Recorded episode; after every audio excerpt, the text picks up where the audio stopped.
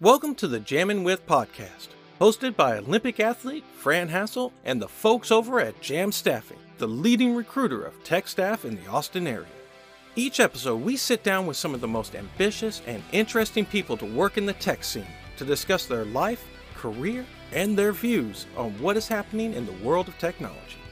So, let's see who we're jamming with today.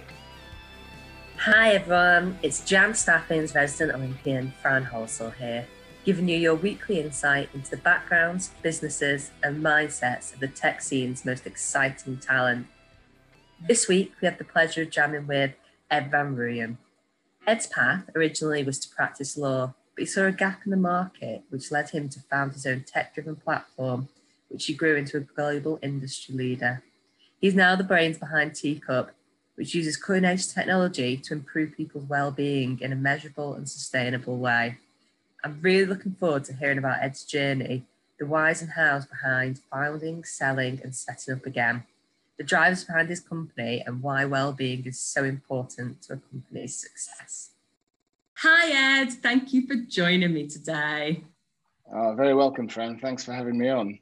So, but I suppose the best place to start and the first place to start would be your background. You're from South Africa, South African, and you studied law. Talk me through that and then your journey over to the UK, what that looks like for you. Yeah, thanks. Well, it started off. I uh, my mum was a lawyer, so I grew up um, sort of spending lots lots of time in law firms. Loved it, but before I studied law, so I finished, you know, sort of what's the equivalent of A level over here in South Africa. Um, and then I, I decided that I just wanted to make some money. You know, I decided the idea of becoming a poor student wasn't for me. So I actually joined a family business, um, initially for some pocket money. And then my cousin and I started a, a business that was in the diesel and automotive industry, uh, which I knew nothing, nothing about. Um, so I, I worked in that for a couple of years and that grew and that was called Van Rooyen Diesel, became VRD. Um, and then I watched too much Ally McBeal, I think, and thought actually I, I, really, I really want to be a lawyer. Um, so I sold my my part of the business back to him. Um, he bought me out, and then that was enough for me to sort of study law in South Africa. So two years later, I joined as a mature student, although that sounds ridiculous now, being you know 20 years old and being a mature student. Um, yeah, and then sort of finished my law degree um, and qualified over there as a lawyer, um, which was which was fun. But during that, I also played some rugby uh, for university. Uh, really enjoyed my time as a student. Um, and I, I sort of started working in a law firm in South Africa, um, right in the middle between two cities, the cities being Johannesburg and the other one being Pretoria. And as a junior lawyer, I was earning very little money. Uh, and um, I think my salary was pretty much almost only paying for uh, fuel to go backwards and forwards as I was going to court. So I then had an opportunity to come to England uh, sort of two year gap year. And the plan really was just to come over, play a little bit of rugby, make some money, um, go back to uh, South Africa, practice as a lawyer, maybe buy a car, deposit for a house. And yeah, you know, that, that was the plan. But then you ended up staying over here. So what made you stay? What made you stay in the UK? Yeah, so again, sort of linked to linked to rugby. I started playing rugby in London, and then got injured. Um, almost did my cruciate ligaments in the first first I think two weeks um, of playing. Uh, and then then sort of thought, okay, what's plan B? And I sort of looked for any job. You know, it's um, and I guess this is a sort of lesson I learned a little bit as an entrepreneur. The old, you eat what you kill. You know, if you don't if you don't if you don't earn any money, you can't eat. And I literally was over here and I had about 300 pounds or something like that in my pocket. And I thought, well, I just need to find a job. So I found a job um, in Norwich, of all places, in Norfolk, um, working in a hotel. And uh, so I, I, thought that will do, you know. And I remember the interview with the, uh, the, the sort of owner of the hotel. He was like, you know, can you cook? I was like, yeah, I can cook. Fingers crossed. You know, boiling eggs is cooking, isn't it? You know, can the tuna um, on toast, beans on toast. That's all cooking. And he said, Can you clean? I said, I can definitely clean. Can you do gardening? Yeah, a little bit of gardening. You know, I mowed the lawn a few times as a kid. Of course, I can do this. So uh, I ended up on a train to Norfolk, having no idea where it was. And then I worked in this hotel for um, a couple of months. What then happened was uh, the there was a touring team that stayed that played rugby uh, Norwich Rugby Club, and they stayed and they I think they thrashed Norwich is the is the story. And they then called the chairman and said, "Look, you know, you should your your front rows, you know, your rugby are not very good, but there's a guy in this hotel who played rugby in South Africa, and you know, maybe just give him a shout. Maybe he'll play for you." And uh, it just so happened that the chairman of the rugby club was also a solicitor. Um, so he called and said, "You know, what are you up to?" Uh, he turned up uninvited, you know, at the hotel, and and we had a chat and almost a job interview which I didn't know at the time. And and the only condition was, can you play rugby? And you know, then maybe I'll give you a training contract as a lawyer. And it's like, okay, yeah, I can do that. And that was, um, that's such a like a coincidence of events, isn't it? Because when you think yeah. about somebody going into law and studying law, I think that you go straight out of your degree to try and get a training contract. So you embed yourself either in a like work experience role in a law firm or you're kind of doing paralegal work and then you kind of build your way up to the training contract but like you've gone a sporting route down it which is actually really interesting to hear that your sport is linked into ultimately what you studied to do. Yeah it was and and you know and and um, the guy was really good and you know like i said you know I, I sort of then played rugby did my training contract loved it um, but I did sort of not great, not a great part of the law. A little bit of ambulance chasing, I think, is what it's called. Claim the claims, um, and we were we were making lots of claims against insurers. And this is, I guess, where my my sort of intro into the tech world came in because, as a you know, as a sort of glorified pen pusher, I, I was you know astonished how much inefficiencies there were. You know, with just basic basic things like you know were documents signed for example were they dated and so on. Um, and, a, and a friend of myself and one of the guys in the rugby team was quite an IT guy and we got chatting about what we were doing. And he was always taking the mick out of me about just being a pen pusher um, you know anybody can do the job and he was probably right. Um, and he basically chat, said look why um you know we I can automate a lot of that stuff. So it's like yeah actually can you? And it's like yeah yeah definitely. You know we can we can build technology that can check if something's scanned. We can extract data to see if documents were dated and so on, you know, as a, as a very basic.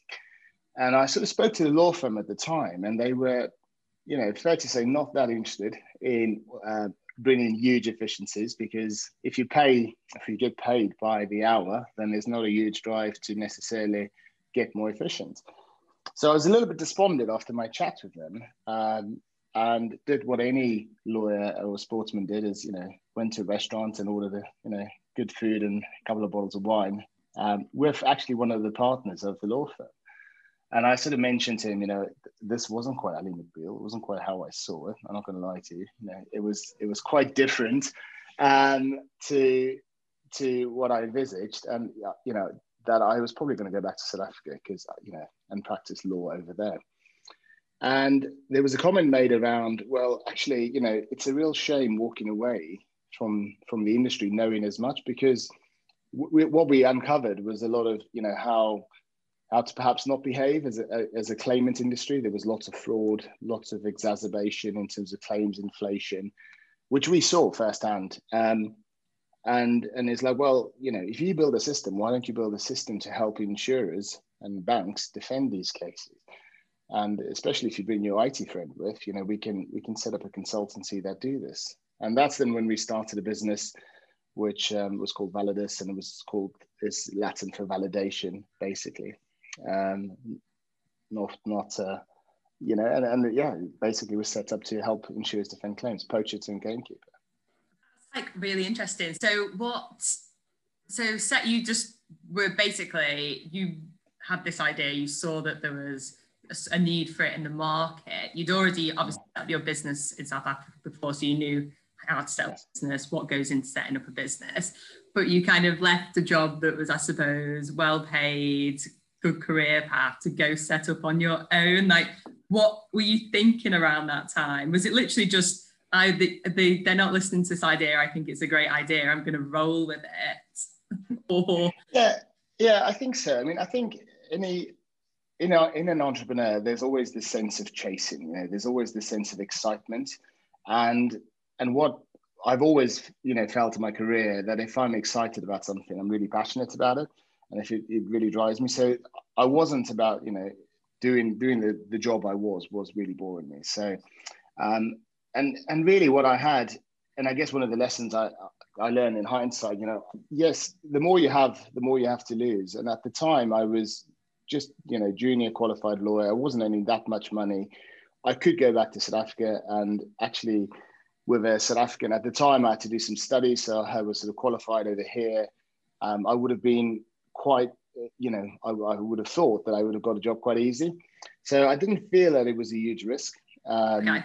in hindsight, but um, you know, the the excitement of of doing something and also uh, you know, and I think this is where I'm today, making a difference. You know, we did see a lot of fraud and a lot of bad behavior.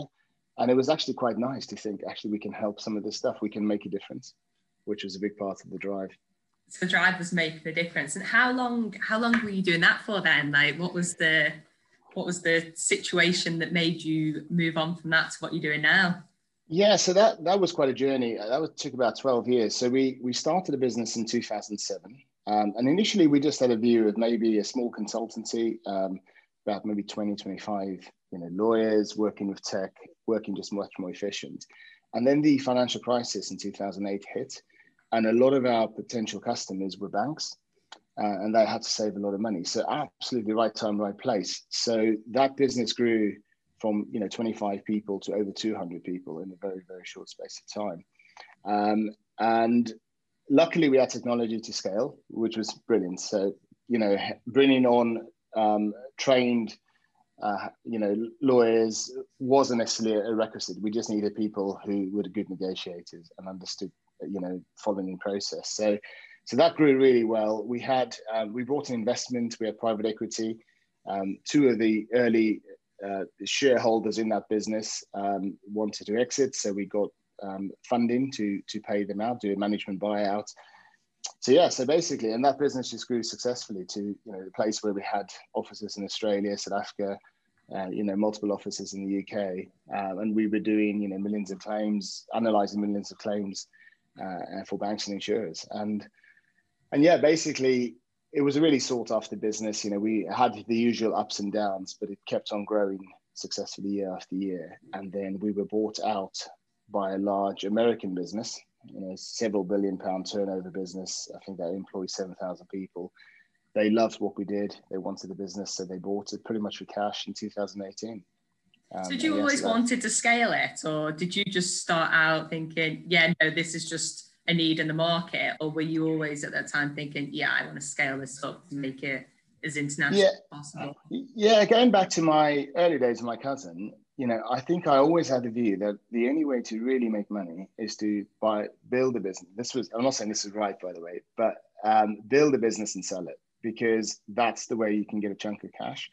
Because I think what people tend to do as they earn more is their lifestyle, their costs just go up. You know, they buy a bigger house, bigger car, their expenses go up. So I, from day one, thought, and I still, I guess, had a view of going back to South Africa. So it wasn't a long term vision. It was a let's build this up into something and maybe I'll get bought out or, or whatever. But um, yeah, it was always always created to be sold. And and when we did the investment round of the private equity, uh, they invested about 12 million pounds in the middle of that journey.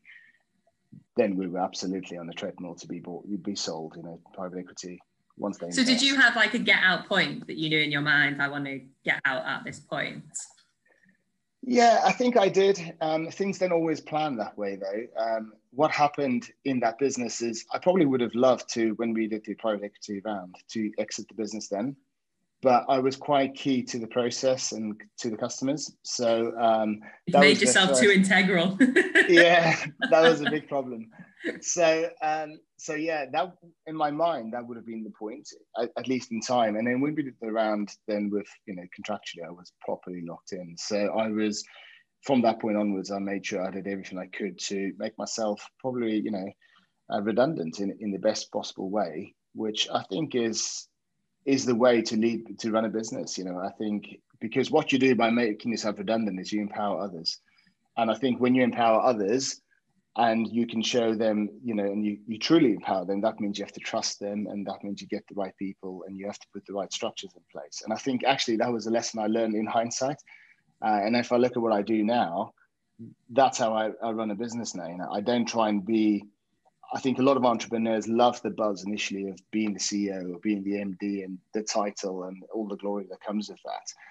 But I think, and that's fine if it, you know, if that's what they want. But I think if you want to sell a business, you have to show to an investor that if you take, you know, I think the the old uh, term is if you go into the proverbial bus, you know, where does the business sit? And the reality is the business needs to run without you. And to do that, you have to really trust your team. So, as you were wanting to come out of business, was it then that you came up with the idea of Teacup, or was it something that you finished, drew a line under, and started afterwards, or was it something that you'd already thought there's a need for this? No, it was completely completely organic how that happened. I had no idea what I was going to do after I sold the other business. Um, initially, I thought of staying, and then um, I always say to people, you know, when you sell your car, you can't argue about how people drive it, and and the new owner will have their own way of driving the car, and you have to be happy with that. So, um, but you don't have to be a passenger. So I I sort of uh, gracefully exited from that, and then. Um, and then I was just, I guess, sort of floating, you know, around a little bit. I wasn't quite sure what I wanted and I wasn't the happiest either, which really surprised me because um, I was incredibly driven with my previous business, and you know, I'd, I'd, invested so much. And one of my good friends, really close friend, is an ex-international rugby player and, and former British Lion, Lee Mears. And Mears, you know, he's only a four foot tall, but he's very persistent and very uh, constant. And you know, we were having lots of drink, coffee, you know, meet up for coffees really. And he was always saying to me, "Look, come on, Ed, what are you going to do?"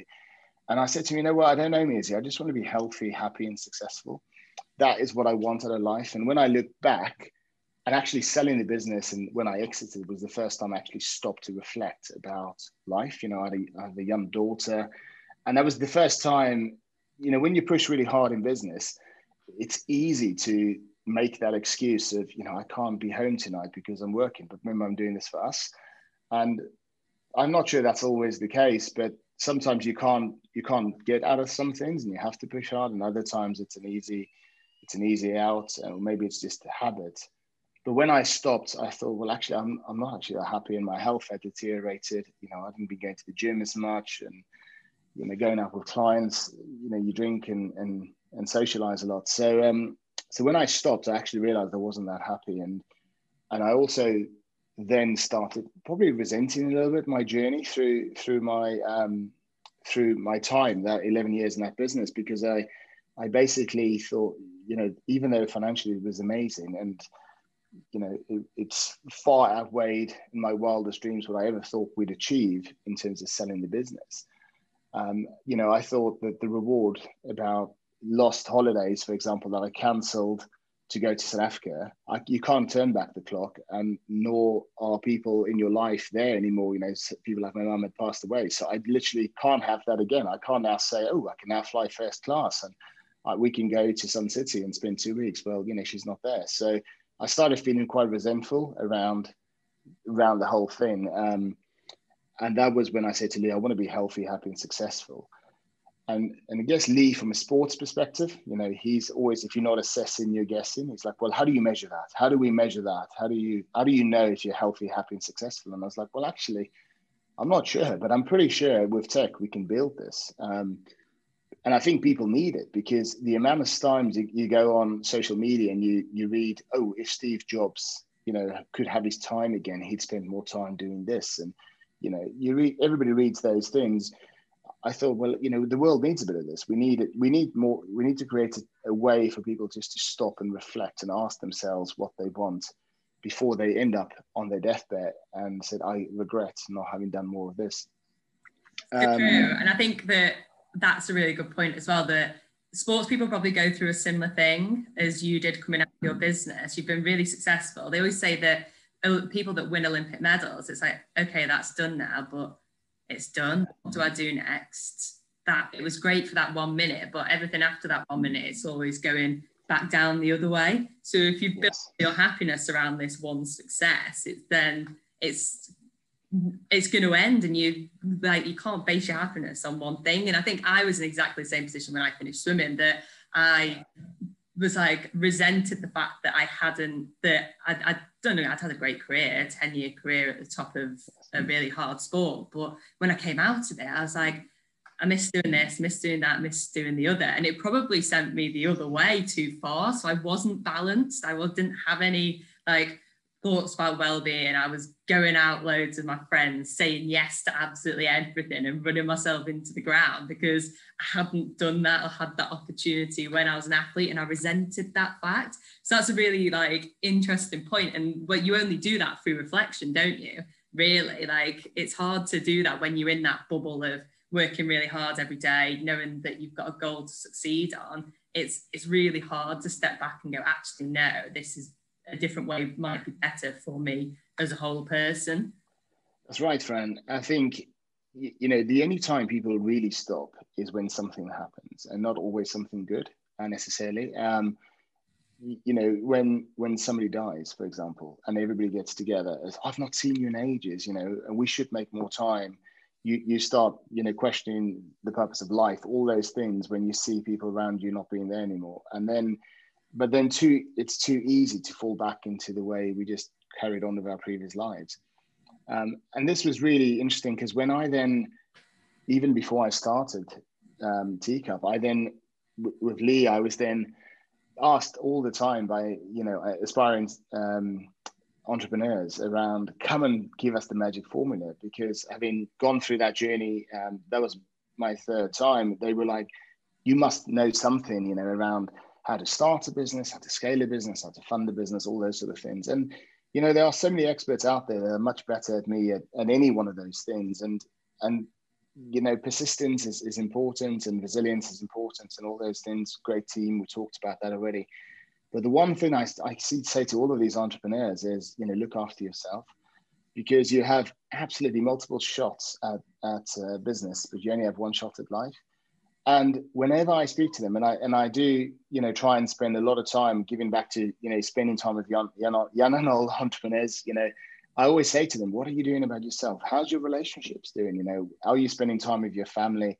Are you looking after your health?" And they almost look at me as, "In is that a true question?" You know, um, you know, maybe looking. Some of them look at me to help, you know, invest in their businesses, and they, and and I love doing that because I, I just love to see businesses grow. I love the idea of, a, of a, uh, I love seeing an idea become something and then grow something in that first sale is is maybe that that medal you talk about.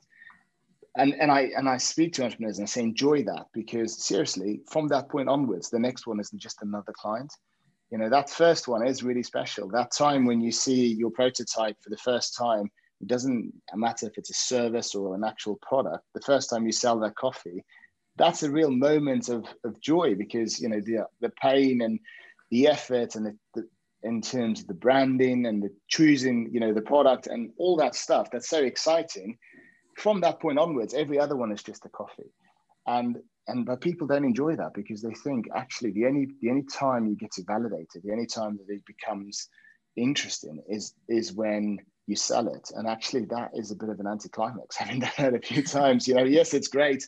And the first time it's quite funny when we sold when we did the investment in in in the business, you know, some of the guys were leaving, and and one of them sent me um, a text with an Oasis song. I don't even like Oasis that much, um, but from in Manchester, I can't say that. Sorry, I love them.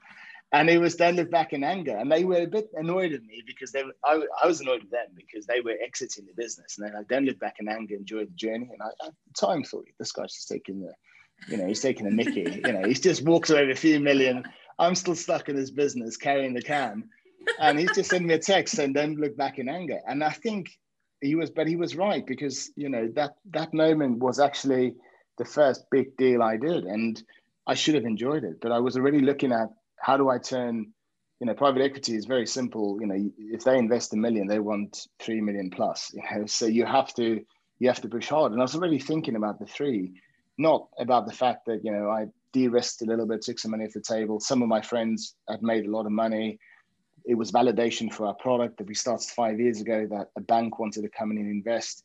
You know, I was really focused on the next deal, and I think that is that's a bit sad. So that's my mission now: is getting people to stop, reflect, enjoy the journey, because you know the the, the the, the output isn't always that amazing. You know, sometimes the journey is just as good. So true. So that is the inspiration behind Teacup then. So talk us through Teacup, what it does, how it works, what it's offering. Okay. yeah, amazing. So, so coming back to Mindly, we want to we want want to measure health, happiness, and success. But what does a lawyer and an ex-sportsman know about really what what you know? How do you measure health, happiness, and success? So we turned to academics, um, people who knew a lot more about us. We then actually, and, and Bath University were, were quite good, helping us and, and gave us some resource uh, to do some research. And, and they then actually highlighted to us that what we were in essence trying to, to measure was well-being because the World Health Organization's definition loosely of well-being is to lead a healthy life, uh, happily contributing to society, you know, towards a successful life. Basically, I'm I'm making. I'm, not, don't quote me on that, but that's where it comes down to. Um, so we we set off to basically deconstruct what health meant, what happiness meant, what success meant. And we tried to build a reflective practice that got people to every day just, you know, check in with themselves on those areas. So just in simple terms, if I say to, you know, we, when we look at health, we ask people to reflect on what they ate, their diet, what they drank, their hydration, and how active they were. But critically, where we think we do things differently is there's lots of things out there that you can measure your calories or your activity, your steps. And I guess as an ex-athlete, you know this very, very well, much better than me. Um, but what we felt was missing is how did you feel? You know, how do you feel?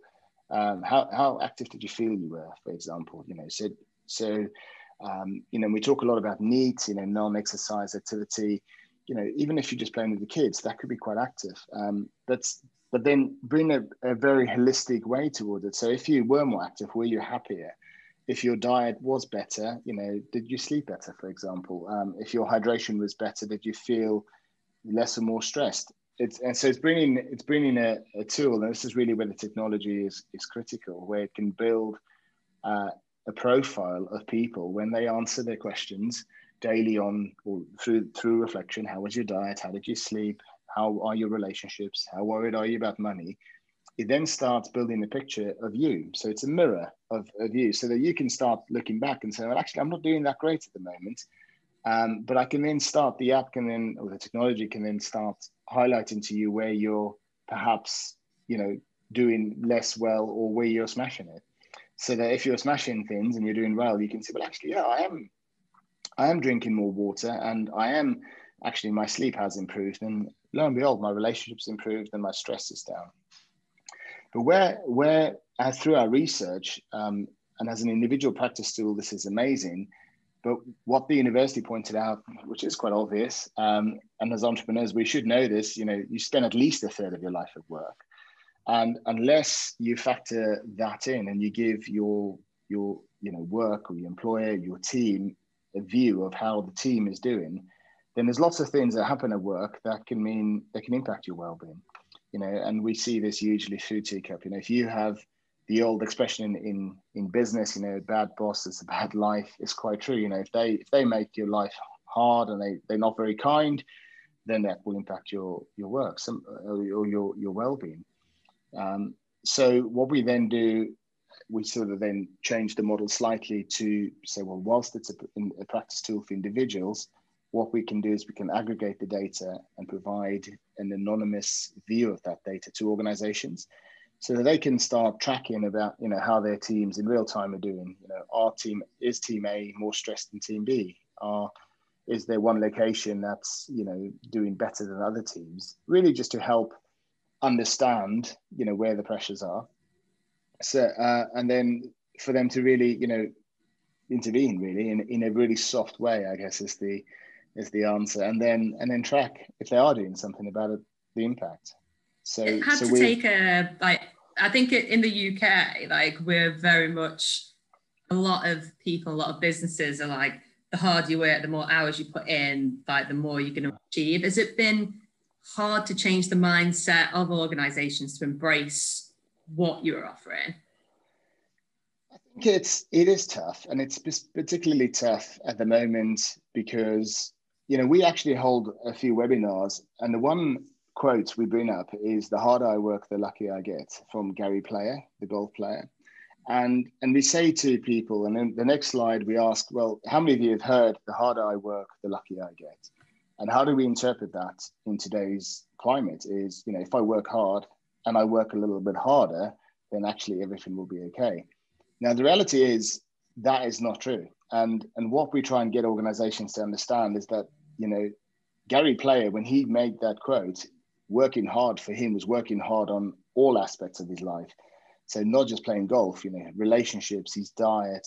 He talks about how he stretched and and how he interacted with you know relationships with young people to keep him young. And he did, you know, he, I think he's been married for 70 years. So he's invested in a very, you know, holistic view of his life and still still won pretty much every golf tournament and did the majors and everything else. So what what we try and, and prove to businesses is actually invest in your people's well-being and you'll give that back in spades. And and I guess our slogan is, you know, human performance drives business performance.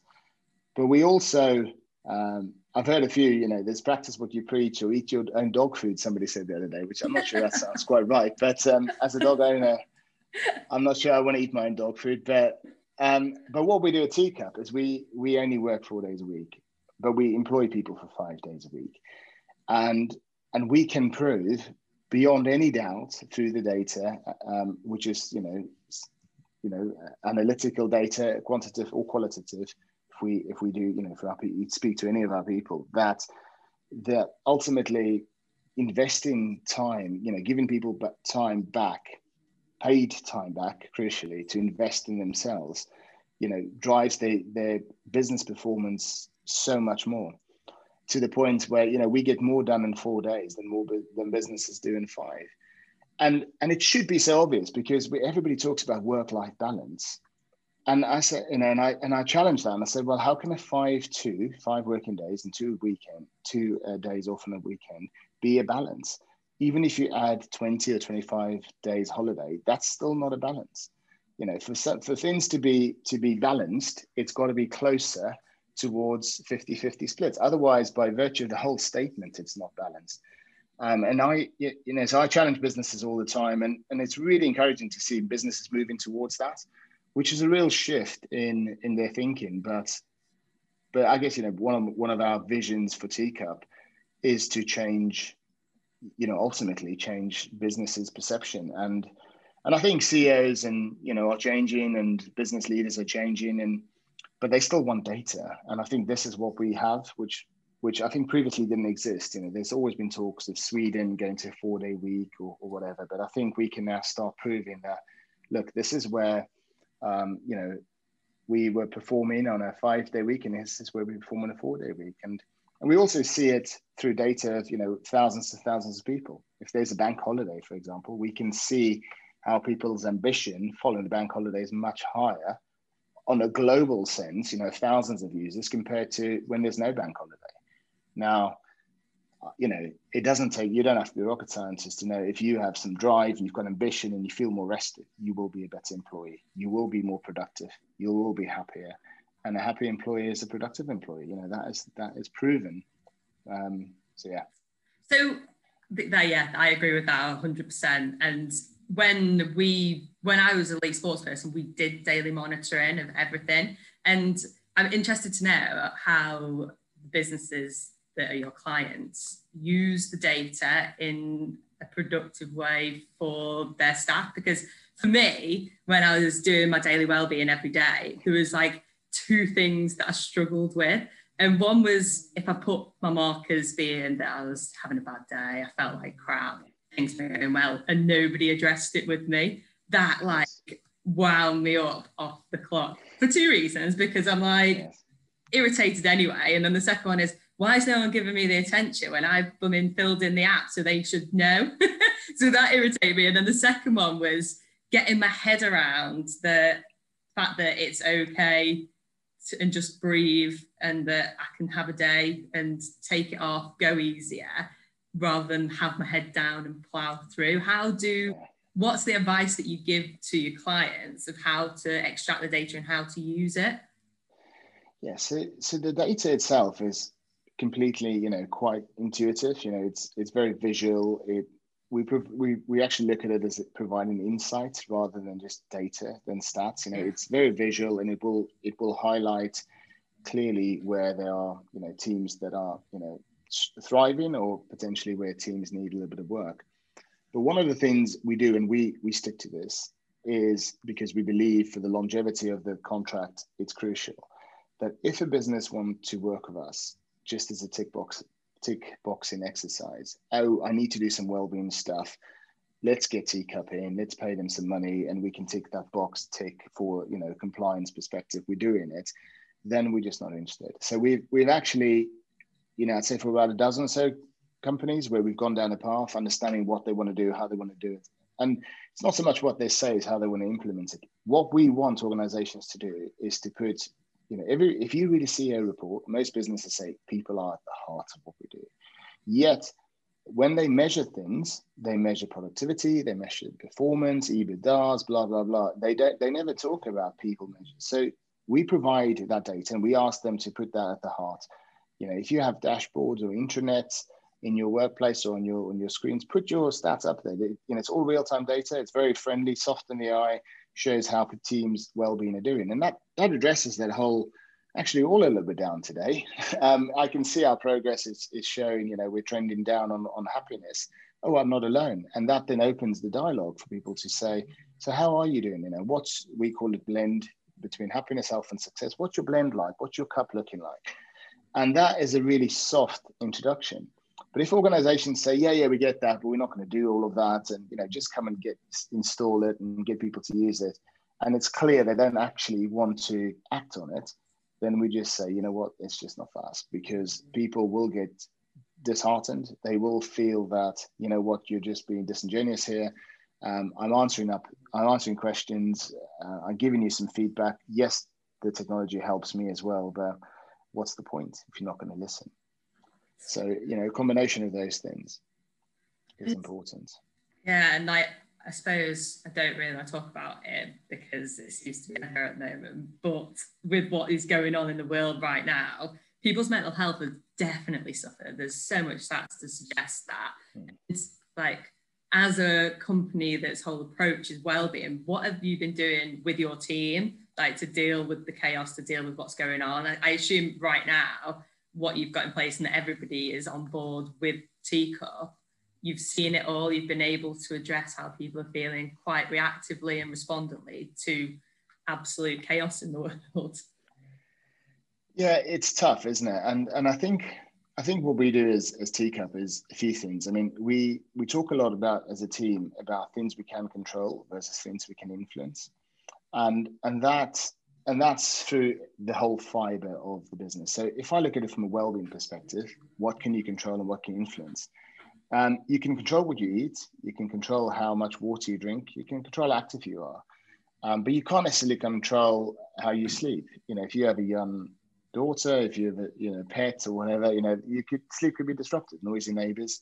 You can't always control your mood. You can't control how you, you wake up necessarily and, and what mood you feel. But when you control what you can, which is you know things in your health, then other things often follow. It's a catalyst for good, um, you know, for good good things. You know, if you if you eat well, if you drink, and I'm not talking about eating like an athlete and training like an athlete, just being much more conscious about some decisions. And for us as a team, you know, we're not working, we're working from home. So one of the things we do, for example, is what we call a faux mute, a fake commute. And the definition is really in a short, starting and ending at the same place, but getting out. You know, because because if we if we looked at our data, just using one simple example, it's so easy to just get up and put your you know put a smart shirt on, but leave your slippers on to get onto that Zoom call and not get out and walk. Whereas if you had a meeting, you would have been a bit more active. So so recognize that those things make make big differences but then also control what you can and influence what you others extends to business functions like sales. You know you can only put your best foot forward. You can't control other companies buying you. So don't don't have really harsh sales um, sales targets you know to put the sales team under pressure. Recognize that we are in the middle of a pandemic. Businesses are in, you know nervous perhaps about what tomorrow looks like. You know budgets are tight etc so don't put pressure on the team. Just just get them. I keep talking to them about trusting the process. Just trust the process. Do what you can. Put your best foot forward, and then you know the rest will follow. And what will be will be. And then as as my job is to make sure the business is funded and we can support all of that. But that that's that's what we do from a from a teacup perspective. In addition to obviously having Fridays, we call it a wow day, which is working on our well-being. So I did love that, by the way. When when I got your out of office email saying you're having a wow day, I was like, yes, this is incredible. I loved it. It's such a good idea. exactly, and and you know, on a personal level, that's that's been massive to me. You know, I I am just as driven, if not more, than I was in my previous businesses. You know, I've invested a lot of my own money. We've got no institutional funding in business, so you know, it means a lot on many on many fronts. But I feel much more relaxed about Teacup because I'm, you know, yes, we've we've been blessed with growth and all the rest of it, but I, I do tr- I do believe that's because we're trusting the process. I am taking that Friday off, and for me, taking Friday off, going on long walks, bike rides, whatever it is, um, just having some me time uninterrupted means the Saturday when my daughter's home from school, I don't I don't feel guilty if I go on that bike ride and not spend four hours with her.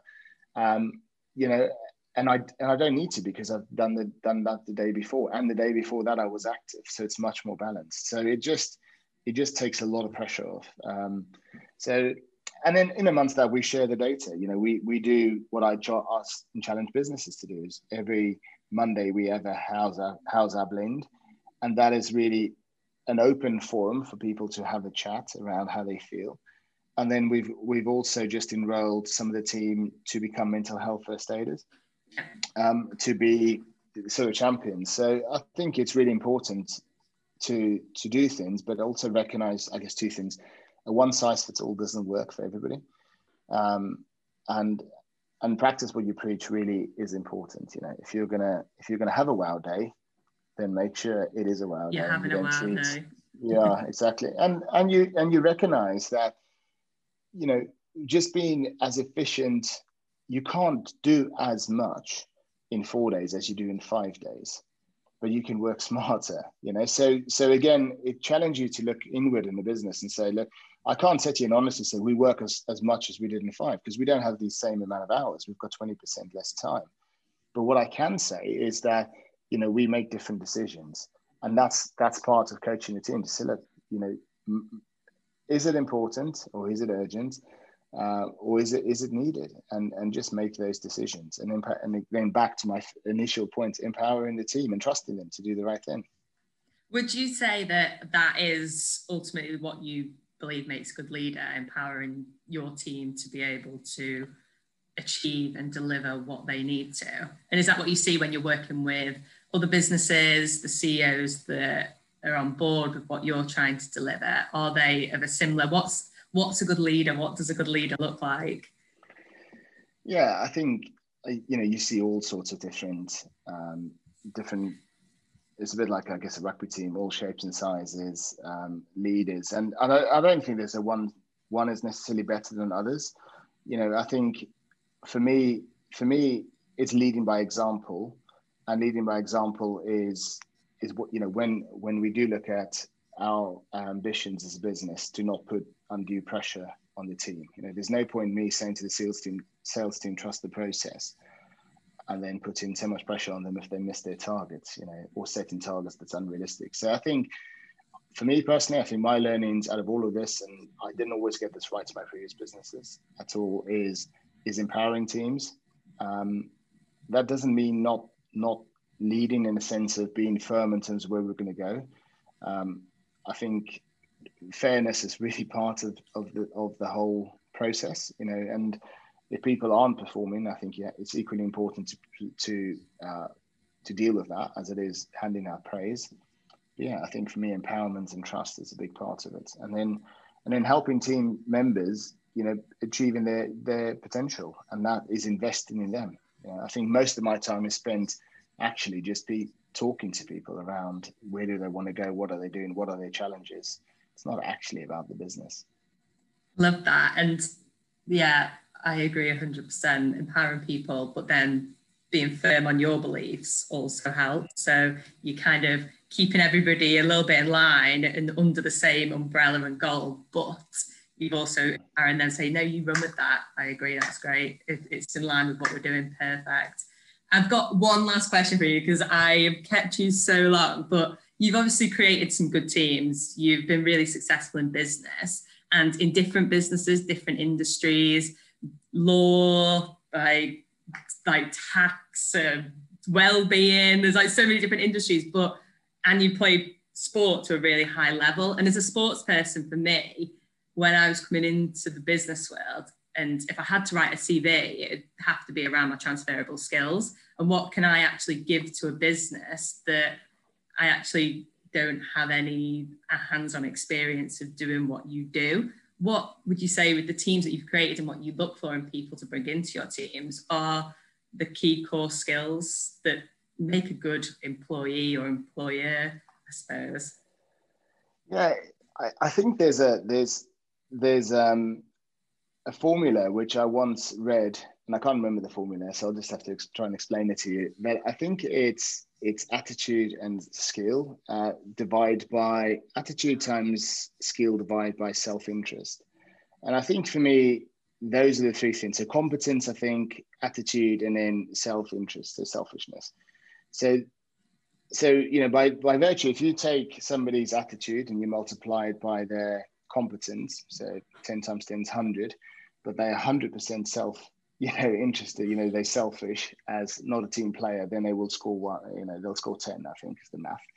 Um, but if they are the same, they are only 20, you know, only 50% competent, um, but still 10, you know, they still score really highly on, on attitude, but they're not very, you know, self-interest, um, you know, selfish, then ultimately they will be a better employee. And I think that's what I look at for people. You know, I think competence is obviously, you know, can they do the job? And I think that's important, not just from a, a, perspective of can this person sell, can this person do an operational job, can they actually code from an IT perspective? Um, you know, they have to be able to do the job because otherwise they'll get frustrated themselves and they won't enjoy it themselves. But I think for me, that's not the top. You know, do you have to have gone to Oxford University and or get a first, or is a two two enough? If you have an amazing attitude and you're not and you're selfless, yes, absolutely. You know, if you've gone to Oxford University and you were the best student and you know your attitude stinks and you're selfish, then no thanks. You're not in. You know, you're not coming to our company. So I think for me, that's it. You know, I, and that's why I love working with sports people because I think even though any sportsman potentially sports women want to perform like you would, you recognize the value of team. Um, if for nothing else, the value of team, you know, that if you work together as a team, you'll achieve more, you know, your interests are ultimately aligned, which is the last part of my part of the equation is I need to make sure everybody's aligned. Share, you know, be very clear on the vision. Even even people who are a little bit selfish and just in it for themselves, but hugely confident could still be good employees and they will still act as a good teammate if they know how we all are aligned towards the same goal. And I think that that for me is the formula. Love that. Well, thank you so much. I think that's a great place to leave it and some great advice. So thank you so much, Ed, for your time. That's been so interesting talking to you. And I would recommend anybody to get on board with tracking and monitoring their well-being, like from a performance perspective, as well as just a happiness perspective. I think it's it's massively important. It's only going to get more so given everything, the distractions, the world as we know it at the moment. It's just going to get more and more important. So thank you for taking your time to talk to me. You're very welcome, and thanks again for having me on your show, your podcast. Thank you. Jammin' With is a podcast in association with Jam Staffing. Please rate and subscribe to the channel to hear more from the people shaping the Austin tech scene. And don't forget to tell your friends about the podcast. Remember that if you're looking for work or need to hire great people, you can reach out to us at jam-staffing.com.